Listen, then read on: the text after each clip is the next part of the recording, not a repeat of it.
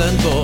Me voy a la cama y tengo lindos sueños. Pues resulta que era un rey que tenía 3 hijas. Las metió en 3 botijas y las tapó con pez. Y las pobres princesitas ya... Iván Fernández, a mí muy buenas tardes. Hola, buenas tardes. Bueno, ayer presentabas, hacías un 2x1, ¿no? Presentabas esas 2 ediciones de Historias de Galicia que nadie te había contado. Ayer en la Fundación 11, ¿qué tal os fue? Pues la verdad es que maravilloso. Fue una experiencia preciosa, además acompañado de gente, bueno, pues maravillosa, como el presidente de Galicia. Hombre, como Maite González, mañana volverá a la ventana de las vías, ¿eh? Como José Ramón Galloso, bueno, en fin, una experiencia muy, muy bonita, muy recomendable. Bueno, qué bien, qué bien. Bueno, pues ya podemos disfrutar de esas, creo que eran 70 historias, ¿no? Se escuchaba pues mira, la semana pasada. Sí, Historias de Galicia, el volumen 1 son 30 y el volumen 2 son otras 40. O sea que bueno, que espero que se convierta en un éxito para tener una 3ª parte, que ojalá que así sea. Bueno, ojalá, y así nos lo contarás. Como tienes tantas historias que contar, hoy creo, bueno, ya hace nada escuchábamos a Nieves con Costrina, con Francino, pues hablar de otras pandemias, y tú de algún modo vas a tocar el tema también hoy, ¿no? Sí, hoy vamos a hablar del cólera, ¿vale? Bueno, en esta maldita pandemia, ¿no?, que nos ha tocado vivir a todos, es importante que la gente sepa que a lo largo de la historia cada época ha tenido su propia pandemia, pues desde la peste negra, la viruela, la gripe, el sida, el ébola, pero hubo una en el siglo XIX que mató a 10 millones de personas en todo el mundo y que sigue matando a más de 20.000 al año, el cólera. El cólera es una enfermedad que acabó con la mitad de la población de A Coruña y con más de 200.000 personas en toda España, o sea, imaginaros, ¿eh? El cólera es una enfermedad intestinal provocada por una bacteria que lleva rápidamente pues, a la muerte por deshidratación. Durante el siglo XIX se produjeron 6 grandes pandemias de cólera en el mundo.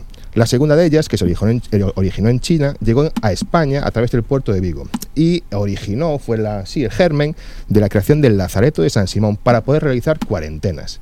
La 3ª pandemia tuvo su origen en la India y el puerto de Vigo, de nuevo, volvió a ser la puerta de entrada de la enfermedad. ¿Por qué? Pues lógicamente era uno de los puertos con más tráfico del mundo en aquella época, ¿no?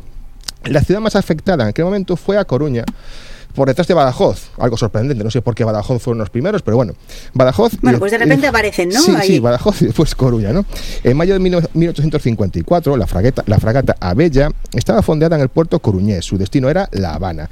Ese día, uno de los viajeros enfermaba y fallecía. Poco después morían otras 4 personas más en el barco, así que se decide enviar el barco a San Simón, a Vigo, para que pasara allí la cuarentena. Parecía que la enfermedad, pues bueno, estaba ya controlada. Pero desgraciadamente no era así. Tan solo 4 meses después, otro barco fondeaba en el puerto de A Coruña para permanecer durante unos días en cuarentena, ¿vale? Pero uno de sus marineros eludió la vigilancia, desembarcó y se fue para casa, su casa que estaba aquí en A Coruña además. Este hombre era portador del cólera. La enfermedad se extendió pues exponencialmente, imaginemos, ¿no? El ayuntamiento prohibió que las iglesias tocaran las campanas cuando alguien fallecía. Se retiraron las campanillas de los coches fúnebres y no había enterradores suficientes, por lo que la mayoría de los muertos eran enterrados en fosas comunes. Se dice que sobre una de esas fosas sería construida la capilla del cementerio de San Amaro. Bueno, eso es una leyenda, no está confirmado, pero bueno, es una suposición, ¿no? La enfermedad... Claro, el caso son todas esas muertes, ¿no?, que trajo a la ciudad de A Coruña. Pues mira, imagínate, llegó a provocar 300 muertos diarios en la ciudad. En las cifras totales hay diferencias, ¿no? Pero algunas fuentes dicen que llegaron a fallecer 6.000 personas, lo que significaba casi la mitad de la población de la ciudad de A Coruña. Es decir, brutal, ¿no? Los datos oficiales en España hablan de 830.000 contagiados y casi 250.000 muertos, lo que supuso el fallecimiento, fijaros bien, de un 15% de toda la población española. La virulencia en la transmisión de esta enfermedad era debido a que se transmite a través del agua contaminada y por la falta de higiene. Claro, era una época en la que la mayoría de las ciudades no tenían alcantarillado, el agua se estancaba, la mayoría de las casas no tenían baños y los desechos... Tenemos que hacernos a la idea de aquella realidad, ¿no? Y además los desechos se lanzaban incluso a las calles, o sea que imagínate. Claro. Hasta que en 1883 Robert Koch, que era un premio Nobel de Medicina, descubrió el origen del cólera, de la enfermedad, y se fabricó una vacuna para combatirla. Además, se impusieron medidas de mejora de las condiciones higiénicas en las ciudades, ya que eran los grandes causantes de la transmisión del cólera, claro.